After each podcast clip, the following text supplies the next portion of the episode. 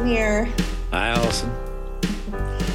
Tamir and I are interrupting our regularly scheduled programming. Uh, we were we were not going to do an episode on this topic, but we feel because of the moment we really need to speak to what's happening in Israel and Palestine, um, looking at it through a racial justice lens. And the reason we want to do this, I mean, obviously it's on both of our minds and hearts, but we know that white people all over the world are confronting a moral dilemma. Um, and since the October 7th Hamas attack on Israel, we've seen Israel's military action killing over 10,000 people, uh, nearly 5,000 of them children. And we also know that Israel and Palestine has been a third rail issue in racial justice politics for a long time. And many of us have been unsure how to respond historically and are currently unsure how to respond. And we know that you, as a listener, like, you know, probably have a variety of responses, and that our listenership responses may, may fall along quite a large spectrum. And we want you to know that we see you and that this episode is hopefully a place for you and all of us to apply the tools that we've gained for racial justice to all of the issues tied up in this conflict. Allison, how are you feeling talking about this topic? My eyes just got really big. Um, I I have been feeling nervous. I definitely have been feeling nervous. I feel I think more positive anticipation now, but yeah, there's it, it definitely strikes up some fear in me and some nerves in me. What's the fear? Mm, gosh.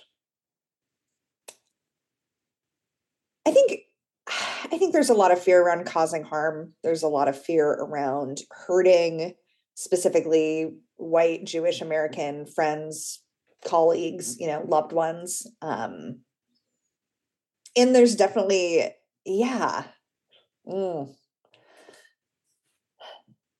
I think there's a fear too. I mean, not even saying the wrong thing, but I want to use my voice in ways that are helpful, um, in ways that bring people together and continue conversation and spur critical thinking and don't shut folks down. And so, this being such a third rail issue, like it doesn't take a lot to shut folks down. And I really I, I want to invite folks into the conversation and into the hard bits. And I don't know. I think I'm nervous.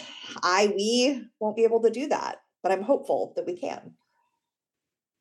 Thank you for for sharing that and modeling that vulnerability. I suspect that a lot of our listeners are having similar struggles right now. Um, How are you feeling coming into this combo? Um, I mean, I'm pretty public about my positions on this issue, so I can't say that I feel particularly nervous. Mm. Um, I personally feel like the facts of the situation are pretty unambiguous. And actually, mm. charging the issue politically and making it seem nuanced and ambiguous is one of the ways that oppressive systems operate. Yep. And so I see part of our job today is actually cutting through that and inviting and challenging our listeners um, to really reckon with uh, a rigorous racial justice analysis uh, around this issue, right? And we know you're here because you care about um, oppressed peoples and you want to be in solidarity. And so we've got to challenge ourselves to apply those same principles and that same kind of analysis um, everywhere. Mm, yeah. Yeah. And it's, I'm so glad you said, you just named that your like your feelings are unambiguous on this issue and that it actually isn't as complex as we are often led to believe um, we've talked about previously that the solutions are complex like we want to argue with that um, but I really I feel like you're lending me some courage because when I look inside myself and I look inside my heart, it's not uh it's not that complicated either and I'm pretty clear on where I stand. But speaking that publicly feels scary, but I'm glad to be doing it with you. Thank you, friend. Yeah. So before we get into kind of a basic history to support this discussion, I think we want to name that, you know, for this episode, we're focusing primarily on how white people are responding in this moment and white American folks, because that's where we're located, and the ways that we are taking action or struggling to take action or struggling to find moral clarity, struggling to speak up. Um, we're really focusing on how white people are meeting this moment, white folks who care about racial justice, right? Yeah. And I wonder if, in the spirit of this, it might help us to just talk a little bit about our positionality on this issue. And yeah. I can start. So I think most of you know this. I'm an Israeli born Jew. I am Israeli on my dad's side, American on my mom's side, and descended from migrants and refugees on both sides of my family from Eastern Europe. Um, and so I owe the fact of my existence to the existence of the state of Israel. And I think that that has come at an unacceptable human price. Mm. Um, and so I am deeply concerned with um, the moral sacrifices that my people are making in the name of physical safety. Mm. Yeah.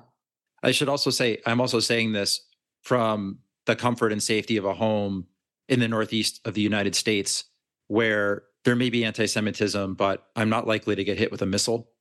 Uh, mm-hmm. Uh, I'm not likely to get attacked by a mob. Um, and we can talk about the realities of anti-Semitism, and I can share. We didn't script this, but I can share some of um, my own lived experience with anti-Semitism as well. Mm. Um, so I can acknowledge that um, that is not as immediate a threat to me in this moment, but as a mm-hmm. Jew, that's always a threat. Yeah, absolutely. Yeah. Yeah, my positionality is pretty different, right? I am a yeah, white, kind of Protestant, born and raised human in the US. Um, I don't have any personal ties to the region of Israel or Palestine. Um, I have lots of colleagues, coworkers, loved ones who are white Jewish American folks. Um, and I, yeah, I care deeply about human suffering and the oppression of all folks around the world. So it matters to me because I believe there are folks living under oppression and should not be. And um, I feel, yeah, just in alignment with my morals and my integrity, uh, a need to take action and to to speak up. Awesome. Should we should we move on to the history? Yeah, let's get into that basic history because there's there's some history. Yeah, I think it's worth yeah naming before we get into the present. Yeah, so I mean, there, yeah. So there's been like a million books and articles written about this. Some of them conflict, but I think there's a general fact based narrative. And I'm going to try to editorialize as little as possible. So, um, the state of Israel was created by the Zionist movement. The Zionist movement was a group of European Jews and Jews of European descent, right? So, same as, as my racial ethnic identity, um, who wanted to build a homeland in um, their ancestral land of Israel um, they leveraged the power of um, the British colonizers who controlled what was then Palestine. And that um, started with the Balfour Declaration of 1917, and then uh, three decades later with the UN Partition Plan in 1947. Um, in the decades that were between those, there was both peaceful coexistence and armed clashes, um, and just straight up slaughter right, uh, in the region over people who were fighting for dominance in the land. Um, the UN partition plan of 1947 resulted in a war in 1948. And through that war, um, 800,000 of, I believe it was 1.4 million Palestinians um, were displaced from their homes. Not only were they displaced from their homes during the war, they were barred from returning after the war. And if you hear uh, right of return as a phrase in this conversation, that's part of it. Right. And one thing that I know we know is that between the Balfour Declaration in 1917 and the UN Partition Plan in 1947, that roughly half of Palestine came to be allocated to Israel. So it was yeah. not just kind of like small group clashes around the land, like there was mm-hmm. legal sanctioning of land changing hands there. Yeah, and geopolitically, Palestine basically came to cease to exist as an entity because the land that was left was taken over by other neighboring nations. Yep. Um, so any any prospect of Palestinian political self determination in the form of a state was thwarted in 1948. Um, through yep. successive wars, Israel went on to take more territory um, and now controls, I want to say, 85 percent of the land formerly known as Palestine. Um, today, more than two million Palestinians live in Gaza, which is a strip of land that's only 25 miles wide. Um, they've been under blockade for 17 years. um, and most of them can't leave for any reason. Um, and Gaza is regularly referred to as an open air prison. Uh, another 1.6 million Palestinians live in Israel as citizens, and another 3 million live in the West Bank. Um, just talk briefly about actually, I'm going to do this in different order. Today, the Israeli government, its military, and extremist settlers continue to annex land in the occupied territories.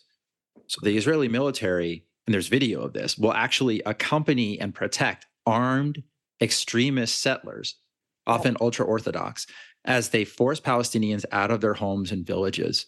And I am not being dramatic. They'll literally break into people's houses, throw their shit on the street, and say, You don't live here anymore. Or they'll take over half the house and live in half of somebody else's house until they get backing to take over the other half. Mm-hmm. And these are illegal under international law. And eventually they become legalized by the state of Israel and become part of the state of Israel. Um, and for many political actors in the region, this is a deliberate strategy. They won't refer to it as Palestine, they call it Judea, which is a, a biblical name for the land. Um, and there are officials in the current government right in the ruling coalition still even under the emergency government during this conflict who actively support this agenda and they've made no secret of it whatsoever. Yeah um, go ahead. Oh no i mean it just it's i don't know. It's just unthinkable. Like that that hits me right? Like thinking about having my home broken into and taken over by an extremist with the backing of a government, right? Like it's just kind of unthinkable. And yet it's happening and has been happening for a long time here. And until the last month, I think most Americans had no idea. And I mm-hmm. wonder how many Americans know this now, right? Because in mm-hmm. any other country on earth, this would just be widely panned as a war crime. But mm-hmm. because it involves Israel and Palestine, there's this sort of interrupter circuit in our brains that says, wait, there must be something else going on there's actually we're going to get into that in a little bit too, like kind yeah. of that conditioning as white folks. Yeah. Um, last thing I want to say, I want to give a little bit of background on Hamas. I'm not an expert on Hamas, um, but just some basic facts. So Hamas is the group that led the October 7th attack on Israel and continues to engage with the Israeli military in Gaza. They were created in 1987. Um, in 2006, they were voted in as the governing authority of the West Bank there was a clash with a secularist group called Fatah at the time, and um, Hamas won that. And there hasn't been an election in Gaza since. Um, and half of the population of Gaza. So we're talking almost 20 years. Yeah. yeah. Yeah. And by the way, half of the population of Gaza is children. So the overwhelming majority of Palestinians, if you include the people who are younger than voting age then, never voted for this government. And in fact, today, according to a recent poll by the Washington Institute, 70% of Palestinians would prefer that the Palestinian Authority, which governs the West Bank on the other side of Israel, would come in and take over. Mm. Right. So this is this is a quasi government with an extreme militant wing, without popular support and with international backing.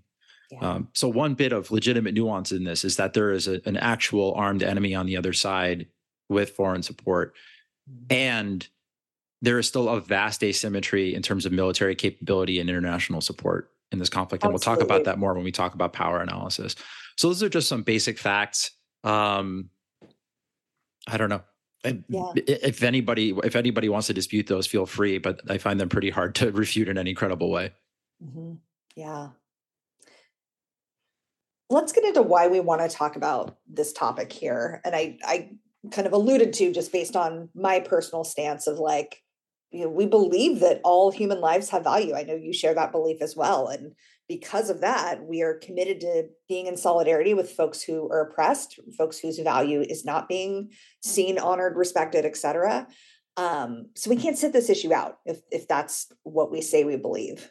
And because you and I and, and many other folks are committed to racial justice, we've got to be able to apply a racial justice lens consistently in a political context, not just kind of when we want to or, when we feel even like educated enough to do so, right? Like there is a lot of history here. And I think even if you don't know the ins and outs and the nuance of that history, you still can apply a racial justice lens and look at it through that.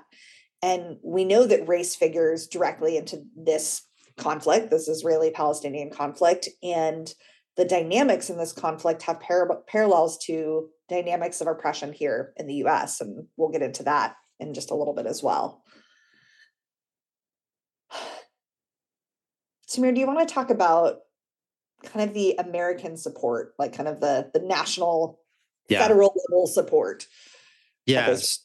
So Israel has benefited from American political support, consistent American political support for decades.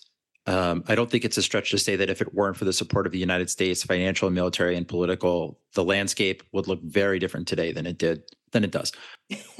yeah, and I mean, the U.S. is an empire. The, we are living under an imperialist power, and our government has taken and continues to take and oppress other nations around the globe for our benefit, for our financial, political benefit. So, yeah, I mean, what what our government is doing in Israel in terms of supporting uh, financially, militaristically, and kind of you know verbally.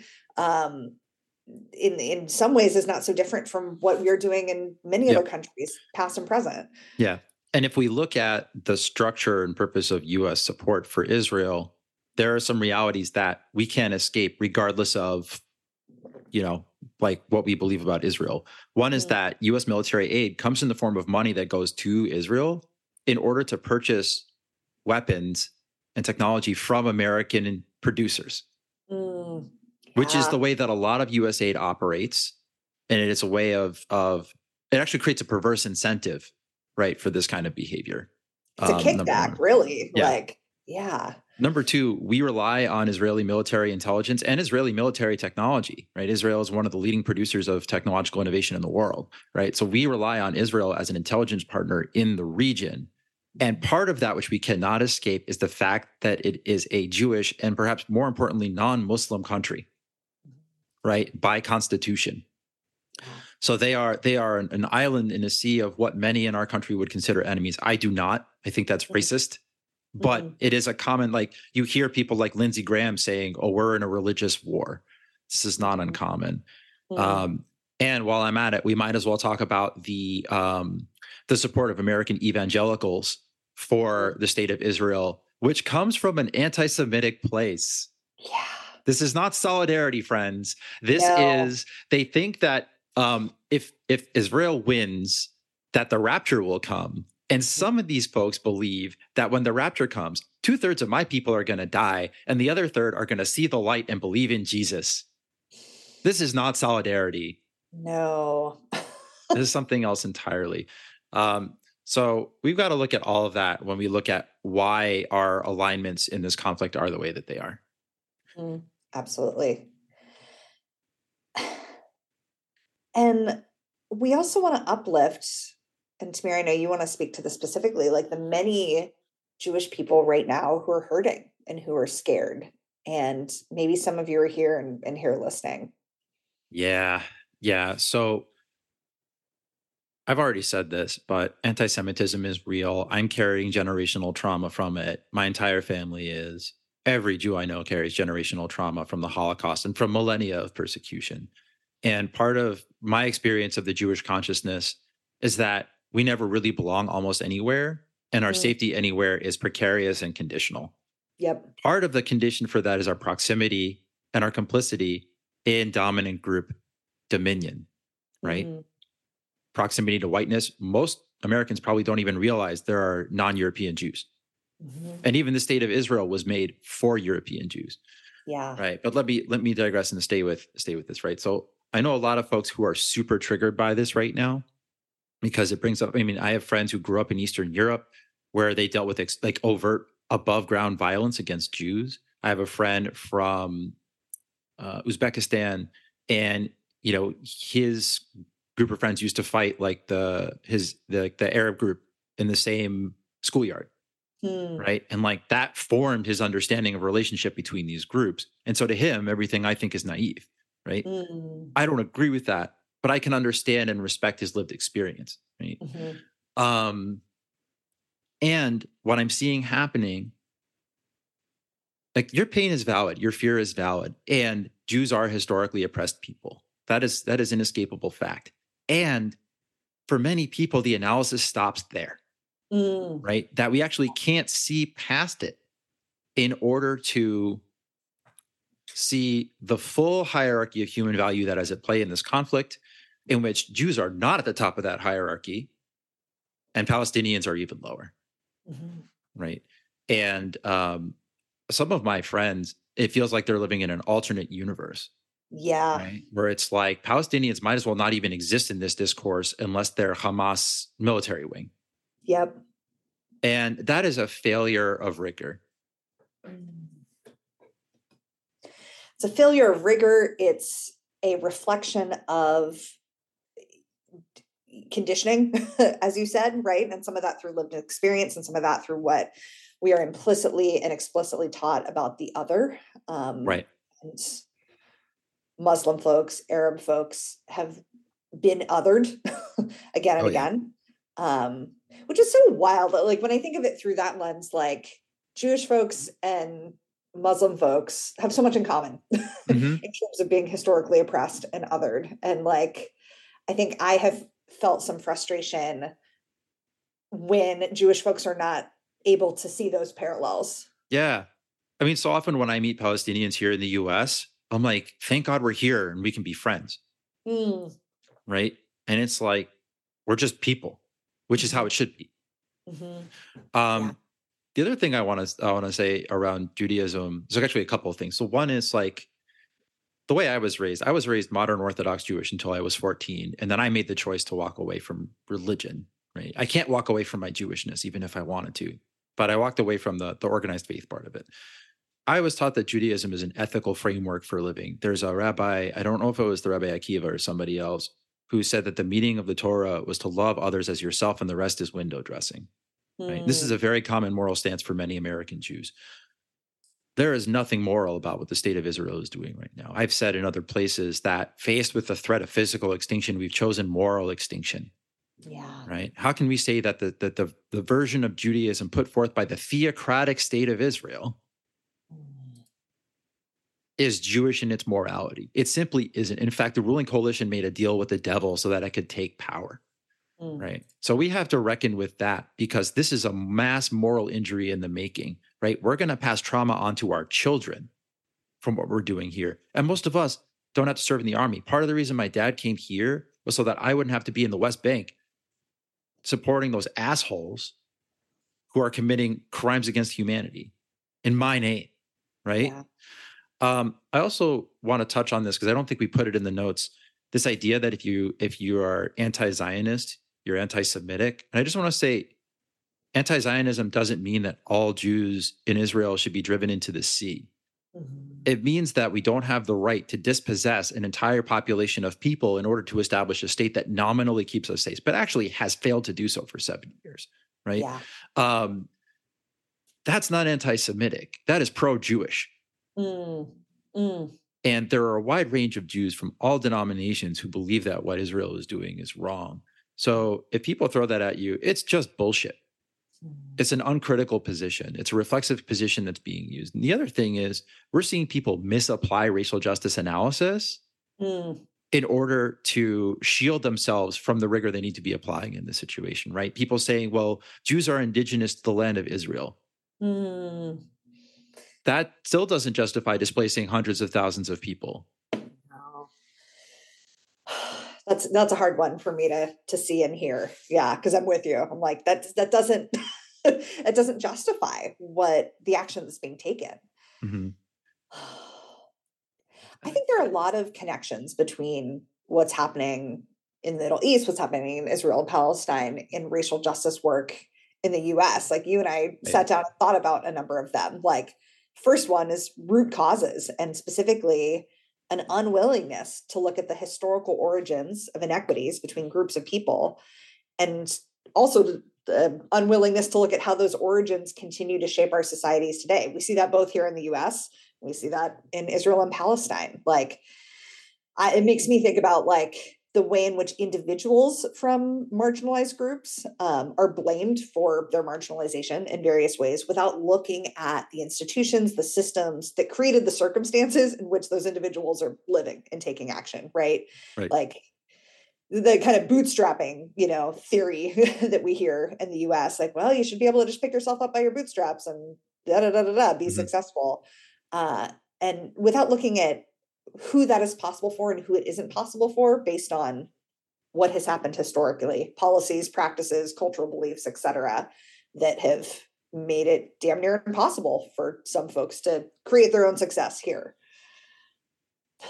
There's also a piece about just like the hierarchy of human value uh, that there's a parallel is that, you know, in the Middle East, the only conclusion that an impartial observer could draw based on what is happening right now in Gaza is that Palestinian lives are worth less than Israeli lives. You could even assign a ratio to that based on the number of the dead, right? Mm. In this kind of hierarchy of human value, deaths of Israelis are treated as tragic, as unacceptable, horrific, while deaths of Palestinians are treated as necessary, maybe an unfortunate casualty of the conflict, but ultimately necessary. Um, and that's a huge, I mean, huge inequity of hierarchy. and, you know, a lot of times our default conditioning as white people is to side with the group that has greater proximity to whiteness, to side with the group that seems most like us, um, based on whatever, you know, similarities we see and also the group that we haven't been conditioned to believe as less than, as lower mm-hmm. on this hierarchy of human value. Yeah. And the piece around um, siding with the group with greater proximity to whiteness is so insidious, right? Because like Ashkenazi Jews, Jews of European descent, like me, are one branch of the global Jewish diaspora. There are yep. Middle Eastern and North African Jews who were expelled from their countries after the state of Israel was created in 1948. Many of them ended up in Israel. I said this before, but the state of Israel was not created for Middle Eastern or North African Jews. There are also Mizrahi Jews who lived in Palestine before the state of Israel was created. Um, and but when we think about Jews, we think about people who look like me, right? Mm-hmm. And I can imagine like the caricatures in my head, you know, the guy with the hook nose and all of that, right? That's only a subset of the the Jewish population, but because that's the group that we associate with Jewishness and we associate that group with whiteness, I benefit from conditional whiteness. Mm-hmm. I'll never forget a friend of mine in college was once like, You're not really white because you're Jewish, right? I'm like, uh, I don't know. Right? Depends who's asking. Depends who's offering, yeah, benefits or consequences for that. Like and, and on what terms? I'm only white for terms. as long as my whiteness benefits um, the the systems of oppression that function in the United States. Mm-hmm. Yeah, as soon as yeah, as soon as your your identity becomes inconvenient or mm-hmm. unacceptable in some ways, yeah, you will be othered, as we've right. seen historically through yeah, yeah. for Jewish folks. And I think one place where there is nuance that needs to be recognized in this conflict is that we are talking about a conflict between two oppressed peoples who just have different levels of backing and are assigned different levels of value, human value mm-hmm. in our hierarchy, right? Yeah. Part of the reason the state of Israel exists is that no country in the whole freaking world would take us when Hitler tried to get rid of us. The the prime minister of Australia literally said, "We don't have a Jewish problem and we're not about to import one." right? Mm. So part of international support for the creation of the state of Israel was moral laundering for our own anti-Semitism. Yeah. Yeah. Right. And that continues to be part of the reason that many of these nations support Israel today. Mm. Yeah. Um, yeah. And I never want to get into like the oppression Olympics, right? Mm-hmm. I never want to get into like, because really, first of all, that's like pitting oppressed, oppressed groups against each other, which right. like again doesn't serve those groups mm-hmm. and i think there's nuance around who is being oppressed at what time and when right like mm-hmm. jews have been oppressed throughout history in in moments that were very acute right the holocaust chronic mm-hmm. oppression like acute mm-hmm. in that moment and the Palestinians are having that moment now. It goes it goes back to mm-hmm. the I feel like Black Lives Matter versus All Lives Matter, you know? Like yes, absolutely all lives matter, but Black Lives Matter in that specific moment because of the actions that were happening in that moment we need to attend to them, right? Yeah, I think I might put that slightly differently in that like we say all lives matter that includes black lives, but it needs to be said. It shouldn't need to be said, but it does need to be said that black lives matter and that's why that's why that mantra became what it was. exactly. Right? And yeah. like we don't even talk about Palestinian lives in the mainstream American discourse. Maybe Yeah. we talk about them right now when they're being bombed. We didn't talk about them worth a damn three weeks ago in September when I think six new illegal settlements settlements were um, yeah. legalized in the west uh, in the West Bank. And by the way, the U.S. government actually did come out against those.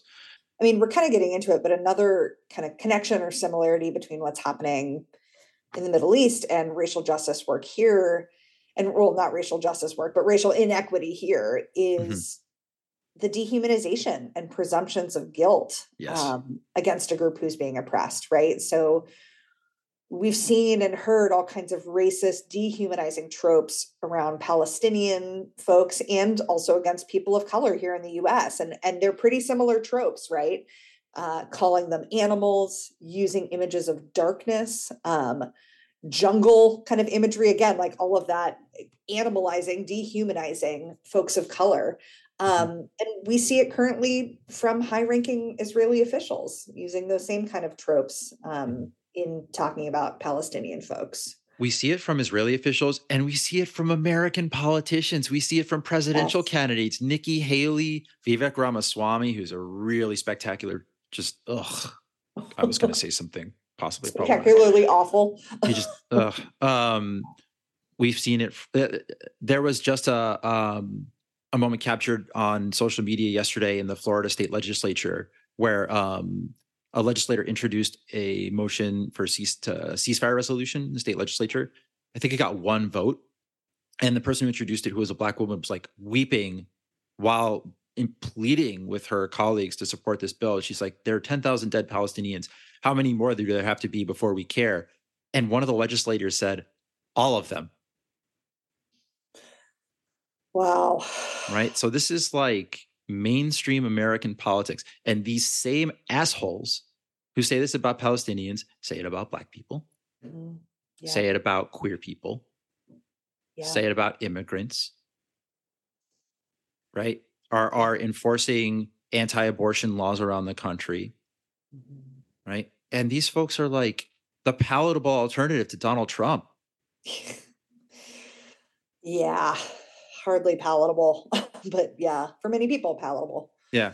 Which is also why I say, like, if you believe that Black Lives Matter and you're okay with what's happening in Palestine right now, I want to challenge you to evaluate how much you think Black lives really matter. Right. Mm, mhm. Yeah. Yeah. I mean, another piece of this dehumanization, presumptions of guilt against oppressed people that we see in both places is blaming Palestinians for their own oppression uh, and being more concerned with how they resist than with the oppressive conditions that they live in. This is a direct parallel to anti Black racism in the US when we see protests, folks marching in the streets. Um, you know, there's there's so much concern about property damage. There's so much concern about uh, basically just making a fuss um, versus the concern about whatever the thing is that's being protested, the murder of another black human on you know by police in the U.S. Right. Um, yeah, the focus is just clearly not not in the place that matters, not in the root cause, cause place. That's right. That's right. And let's be clear. Maybe you were about to say this. Like, we don't we don't support the October seventh attack. I mean, I condemn any action that kills civilians. Right. Yeah, One hundred percent. Um, I identify as a pacifist. I don't support war. Right. Soldiers are people too. Um, and we don't condone punishing millions of people for the actions of a few, especially when those people are living under state sponsored oppression. mhm. yeah, yeah, And can we talk for a second about from the river to the sea? yeah. So there are there are two chants. Um, Rashida Tlaib just got censured by the U.S. House of Representatives for I think she used the phrase "from the river to the sea," and the full slogan is "from the river to the sea, Palestine will be free." Um, and that phrase scares a lot of Jews. It makes me uneasy too, frankly, um, because it, many people take it as meaning we're going to drive the Jews into the sea, right? I understand where that discomfort comes from, right? Or even free Palestine, because the the the, the implication is what happens to the Jews living in Israel, right? Mhm. And that's like that's not an easy question, right? Like if we were to try to create a single state solution, right? the chances of armed factions ruining it for everybody are actually quite high, mm-hmm. um, absent any sort of meaningful international intervention or support. And it's one thing to be uneasy about the slogan or not repeat it. And it's another thing to then not support the cause of Palestinian life because you don't like the slogan. Yep. They're not your enemies, right? Palestinians are very clear that they just want freedom. If you ask kids what they'll do when Palestine is free, they say, I'm going to go to the beach because they can't. Yeah. They live next to the beach and there's so many checkpoints they can't go swimming. Right? They don't want to kill me. They want to go swimming.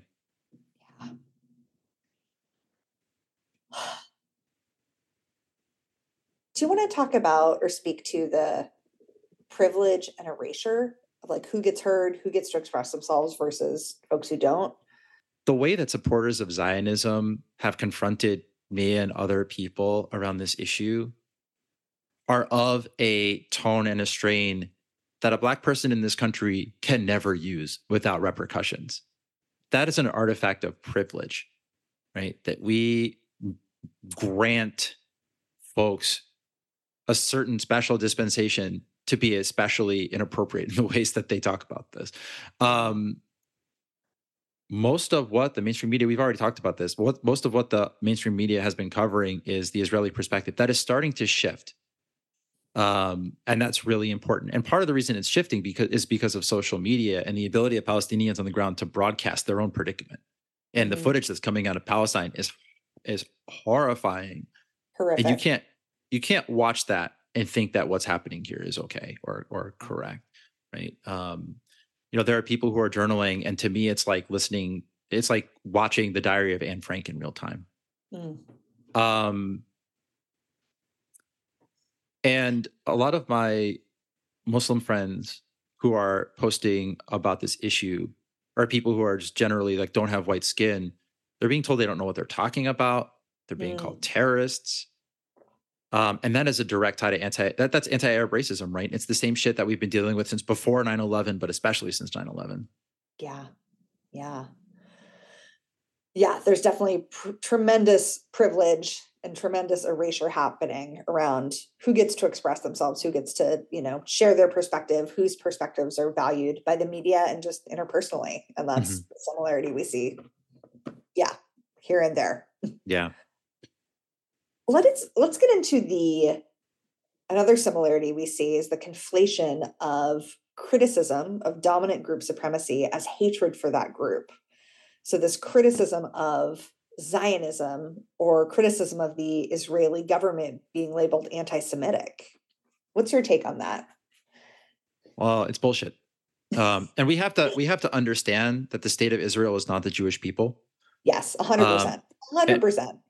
And if we believe that every racial and ethnic group in the world has a right to political self determination in the form of a viable state, one that applies to Palestinians, mm. it applies to Native Americans, it applies to the Kurds, it applies to the Roma, yeah. right? We're not willing to let that happen in any meaningful way. Mm-hmm. So that logic is actually not consistent with the international consensus. There are Jews all over the world who don't identify as Israeli. And the Israeli state does not get to define who is Jewish. Mm-hmm. Yeah. The parallel there I see is in the US, you know, there's criticism of um, like racial justice teaching uh, as being anti white or critical race theory being criticized as being anti white which again it's we would say it is not it is not i'm not uh, i've done a lot of learning about racial justice and crt and i have not been made to feel bad about being a white person i may have mm-hmm. feelings that come up learning the history but that's not the point of that teaching and that's right. definitely yeah not yeah. been my experience i've had lots of bad feelings about white about my whiteness and the impact that it has on other people but that's not the fault of the material right? The material is just telling the truth. Yeah. And the like part of the parallel between those two things is that it is a shallow fallacious criticism that is used to deflect moral responsibility right? Exactly. like when ron desantis says i don't want white kids in my state schools to feel bad so i'm banning anything involving like critical racial content, it's actually say like I want to morally blind the children of the state from yeah. the sins that they've inherited mm-hmm. and are inheriting a responsibility to address. Yeah. Yeah. Oh my gosh, there's so many parallels. I'm like continuing to look at our notes. yeah. There's so many. I mean, the corporate and organizational complicity. Um, you already referred to one of the perverse incentives to uphold the status quo. Um, and yeah, I mean, there's so many of us who believe what's happening in Israel and Palestine is wrong, then actually can say so out loud. And mm-hmm. uh, unfortunately, you know, I mean, there's there's a lot of backlash. There's a lot of you know uh, real consequences for speaking that out loud people mm-hmm. getting fired people getting reprimanded by their jobs um, there's a, a, really interesting instagram account called dear white staffers that has tons and tons of posts from staff on capitol hill talking about how their representatives know what is happening is wrong they're receiving thousands of phone calls a day but won't speak out won't challenge you know the biden administration and call for a ceasefire and they won't challenge their own constituents who've bought you know the the Israeli government propaganda hook line and sinker. And here's mm-hmm. here's the thing that really galls me and let's this should really drive home the connection between anti-Palestinian racism and anti-black racism here in the US. I saw uh, a list and a picture of the Congress people who support Cori Bush's ceasefire resolution. As far as I can tell, not one of them is white. Yep. The overwhelming majority of Congress is white. Not a single white congressman has the moral fortitude to call for a ceasefire, you're not yeah. even recommending a solution. You're just saying stop bombing kids. Yeah. So their political yeah. expediency is more important than Palestinian lives. That's racism, pure mm-hmm. and simple, institutional racism. Yeah. Yeah, it's wild. I also have seen that picture and I it reminds me that generally uh yeah, if I'm siding with a a large group of older white people, and I love older white people, but if if it's that versus a group of folks who tend to be more progressive or often people of color, like I got to look at who I'm siding with and who's. Who I'm listening to, whose positions I'm, you know, taking as valid. Um, I mean, there's so much too around like this corporate organizational complicity in the U.S. Like, mm-hmm just within the criminal legal system, we have police unions, we have private prisons, we have companies that supply those private prisons, we have companies that make police equipment, and companies like you know the NFL that benefit from association with the police and the military. Like there's so much, I don't know, convolution. I don't even know what to yeah. what to call that. Um, it makes me think of I'm going to get the phrase wrong, but Dr. King's three evils. I think it was like racism, poverty, and militarism. Am I remembering yes. that right? Yeah, I think um, so so, like the militarism piece here is important because it's actually entwined in our political economy, right? Like militarism aligns with patriotism, and in the United States on the right, that means whiteness, mm-hmm. right? And I mean, we were talking before about knocking people for how they resist. Remember what happened to Colin Kaepernick? Yep. Still not playing. Still not playing. Um, so like there are connections here, and these folks like they have a brand identity investment in this oppressive system and in defending it as just. Mm-hmm. Yeah. In yeah. actually really potent means of silencing and punishing anybody who shares the opposite position. Yeah.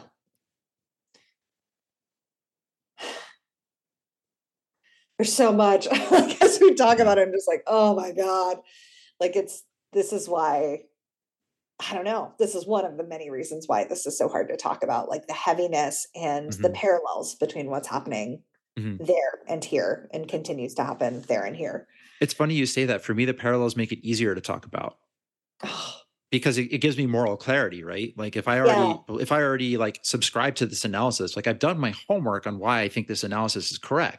Yeah. Right. So applying it is like, no, no, no, no, no. I'm not being brainwashed by mm. like soft American liberals. No, no, no. Like this is actually like this is a rigorous analysis that helps me actually be clear on my position. Mm. I want to feel more like that. I mean, I agree. I don't at all mm-hmm. disagree with that. It just feel like the heaviness, the emotional heaviness is like, yeah. God, it's just hard. Like it's hard to stomach all of these things that we've that we're. That's true. And I, I should own like part of the way that I navigate this work emotionally is like right now I'm in such like doer mode when it comes to organizing that like I'm not as soft as I often am.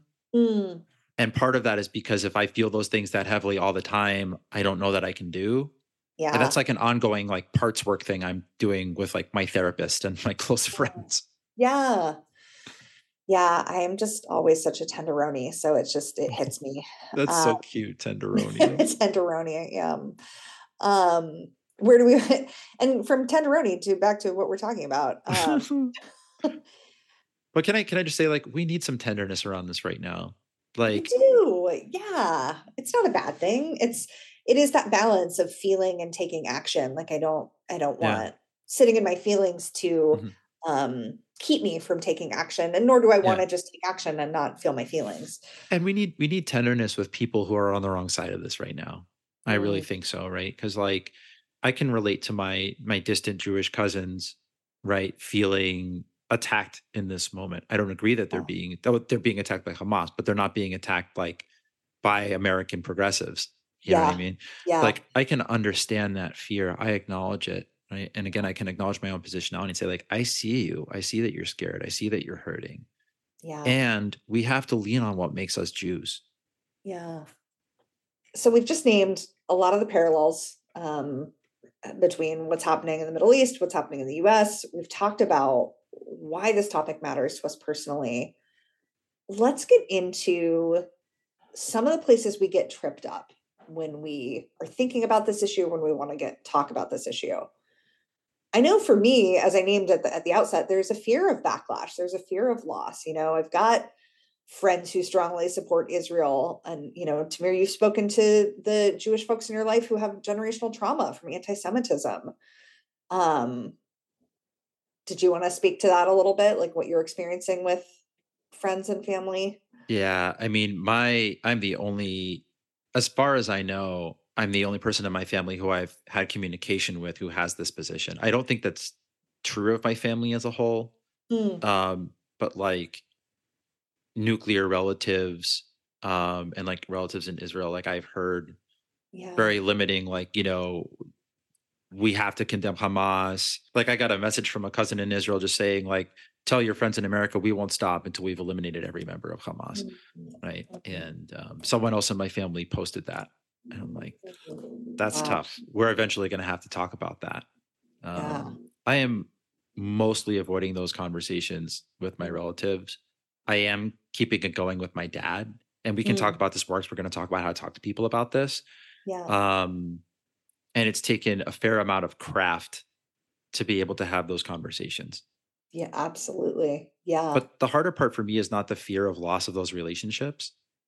I think I'm at a point where like that's not the pressing thing for me. It's the difficulty in seeing the moral inconsistency between what I Mm, was brought up to believe and what I understood all Jews to believe on some level and the positions that people are taking that directly contradict that that yeah. moral rubric.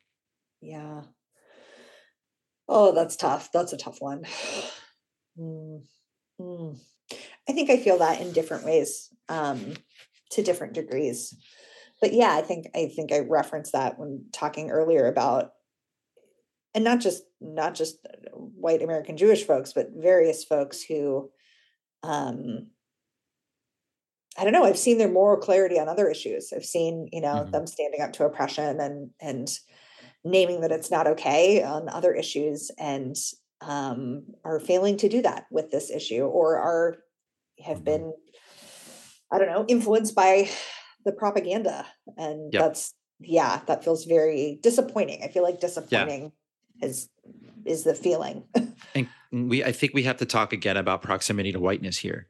Mhm. Because like if we were to voice a clear condemnation of the occupation of Palestine and the killing of Gazans right now, most of the most vocal resistance is going to come from Ashkenazi Jews. I Mhm. don't know very many Arab Jews, Sephardic Jews, Mizrahi Jews who are on board with what Israel is doing right now. Virtually none. In part yeah because they know what it's like to be on the other side of it in a way, even though we know what's like it's like to be on the other side of it, they know it in a double layer, right? They got it from from their home countries and they got it again in Israel. yep A ton yeah of a ton of white supremacy in Israel. Yeah. I, on the one hand, I think part of the reason a lot of white people, myself included, really started getting with the program with racial justice was because of the pain we were causing our friends of color mm. by our mm. lack of understanding and our behavior. Yeah. And with this issue, we've allowed the the volume and the intensity of pain and a desire to be empathetic with people we care about, sure, right? Mm-hmm. But that is inflected by the proximity of Ashkenazi Jews to whiteness. Yeah right? And like almost borders on an anti-Semitic trope. But the truth of the matter is, like, lots of oppressed peoples have this like this relationship to whiteness that confers different levels of power and influence. Yep. Yeah. I mean, I do, I I do have a fear of loss around losing work, losing professional opportunities. Mm-hmm. Like mm-hmm. We've seen that you know, support for Palestine is a top reason that academics get denied tenure. We've yep. seen journalists get fired politicians can get run out of office, you know. Folks' names get put up, names and faces get put up on billboards as as being anti-Semitic because they support Palestine, Palestine's mm-hmm. self-determination. Um, I I'm not stoked about inviting random angry people to respond to our podcast episode mm-hmm. Or being called an anti-Semite. Um, yeah i just i just want to name those things as things yeah. that i'm feeling and things that i know you know a lot of our listeners may be feeling too as they're yeah wrestling with speaking up or as they are speaking up and receiving yeah. that backlash yeah um and i think there's different ways we can navigate that right like yeah. i'm not asking people to lose their jobs tomorrow without a plan because they want to take the moral high ground Mm-hmm. Right. Like everybody has to make their own decisions about what they can risk in any given moment. And yep. if we are, I was just talking with a friend about this today, they, who stopped by, they're like, they're like, you know, I can't really, there are certain things I can't do because my company has contracts with yep. folks who are direct in this. And it's like, I hear you. And like, let's talk about whether you still want that job. And if not, what's our plan? Mm-hmm. Mm-hmm. Right. But they said, I can support in other ways. Absolutely. Right? I can support behind always the scenes. To. Yeah. There's always ways to support. And you have to decide whether that fight is even worth it in your organization. Yeah. And like in academia, there's a particular like silencing apparatus that happens. So that's one that I'm not that familiar. But also, one thing, Allison, that you and I know from working with nonprofits is that a lot of transformational change in organizations happens because people in the middle start saying, we can't tolerate this anymore. Yep. This is wrong. And sometimes it means people quitting their jobs sure. if you can do that. Yeah. Another place I know that we can get tripped up is this concept of truth and how do we discern what we believe to be true when there's a ton of propaganda out there and for me you know it's it's made me ask questions of whose perspectives am I, am I listening to whose histories have i learned about and am i learning about currently mm-hmm. and who who is saying what you know like yeah yeah, you know, if if a lot of mainstream media, although it is changing, if a lot of mainstream media is only sharing the perspective of Israel or only reporting on the deaths happening in Israel, that mm-hmm. that gives me pause, right? Right. that makes me uh, think about I need to be getting some information from other places, from Palestinians, from folks who are right. being directly impacted. Yeah. Um, and I think that's where you know folks tell us that the issue is complicated right? It's kind of around truth around history. Mm-hmm. but as you've said before ethnic cleansing isn't complicated you know? There's right. no policy nuance that justifies the mass killing of children. Like there just isn't. That's right. That's right. And like we do need to have a working understanding of the history and we need to have the ability to discern valid sources from questionable sources yes. right um, yeah. especially in this era of disinformation. So we have to ask ourselves some questions, right? Like, who has an interest in us believing this thing? And mm-hmm. what is that interest? Mm-hmm. How do mm-hmm. we know this is true? Right? Mm-hmm. Where can we check a number or a video? What are our fact checking sources right now? Yep. And how do we look past, like, um, I was going to go on a tangent, I won't. Um, those are all things we we need to be able to do both around this issue and around any justice issue. Yeah. Right? And so that we can have our own analysis. And i feel that's co- like that's connected to another area that we get get tripped up around is like the narratives we see and hear mm-hmm. about arab and muslim countries mm-hmm. and yep. islamist governments. Like yeah. we see and hear these tropes mm-hmm. that we named earlier as anti-black tropes in the US, but tropes about terrorism that are used to dehumanize opponents and to legitimize political violence. And we see that in the US against Black Lives Matter, against the water protectors, and we see it against activists, that kind of tropes and terrorism um, all over the US and all over the world. Mm-hmm. And these narratives, these kind of anti Arab, anti Muslim narratives, are also being used to criminalize protesters. Um, and they're being used to criminalize protesters in the US as well who aren't mm-hmm. Arab or Muslim, like the Stop Cop City protesters are being charged under RICO right now, which is a law used to prosecute organized crime, which is such a ridiculous yeah. application of that law. Although I think it's also the law being used against Trump and his cronies in one of their cases, which actually makes more sense because it was literally organized crime. Because it was organized crime. Right. that, that makes sense. Yeah. You know, I had the realization yesterday. I was walking my dog, and if you want to know how Jewish I am, my dog's name is Hummus. Okay. um, so I was walking Hummus last night and I was like, fuck, I can't go back to Israel for a long time because mm. I will mm. be arrested. It is illegal in oh. Israel right now to show solidarity with Palestinians or to criticize the Israeli government's handling of the situation. It is oh. criminalized. And there are a lot of people right now, including many Palestinians, including children, who are being detained administratively without trial. Yeah. Right. Yeah. So, like, this is a common practice, and we have an episode coming up later this season about fascism and racism. Racist governments and fascist governments have common tactics. One of them is to criminalize protest and dissent. Yes. Right. So we have to see those connections. And to, to perpetuate propaganda too, to right. create and promulgate and like get right. propaganda out there, right? So that's those are both strategies for sure. Yep. And I think one thing, kind of to, to wrap up the things that we get tripped up around, and this is a big one and a hard one, is the lack of obvious solutions. That there isn't a simple, easy solution to this. That, mm-hmm. like you said earlier, that having a, a one state solution, like, could very easily be thrown off track by armed, you know, resistance on any side of this. And right. that it's we can call for a ceasefire and i absolutely think a ceasefire is what is needed as mm-hmm. a start. And then then what happens? Right. Then what's our next step? Yeah. How can we ask any people to participate in any sort of peace process when they're being bombed in this way? Yeah. it's impossible yeah. i can't even get water yeah. right? um and also i just want to say like the idea that there are no clear solutions is in the interest of the occupying force Mm. There were clear solutions. So at one point, there was a two state solution, but now that's impossible because the Israeli government continues to build extremist settlements in the West Bank and got like, it's not a viable, like, it's not geographically viable. Yeah. Right.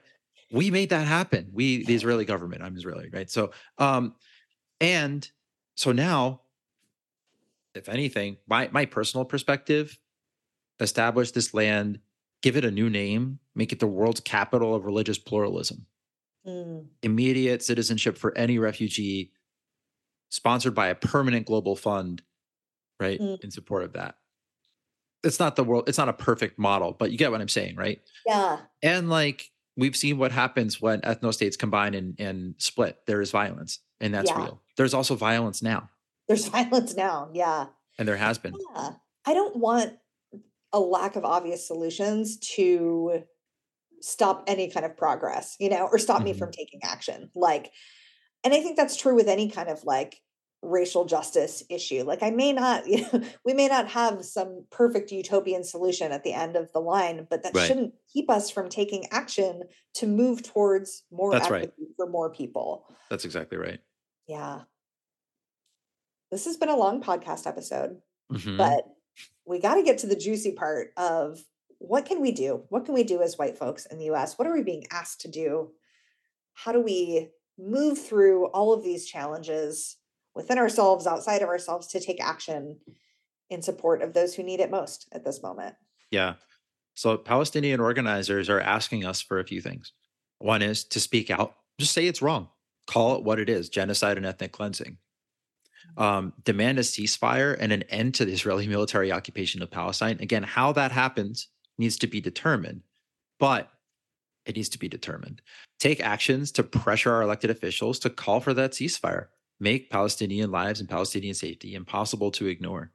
And we got to move money. Um, there are Palestinian led organizations, there are Jewish led organizations, there are interfaith organizations, all organizing right now, often at the direction of Palestinians, mm. right, to to stop this carnage. Um, and we need to be supporting those folks. And to the extent that humanitarian relief is now entering and will enter Gaza in the future and the West Bank in the future, we need to be supporting that as well.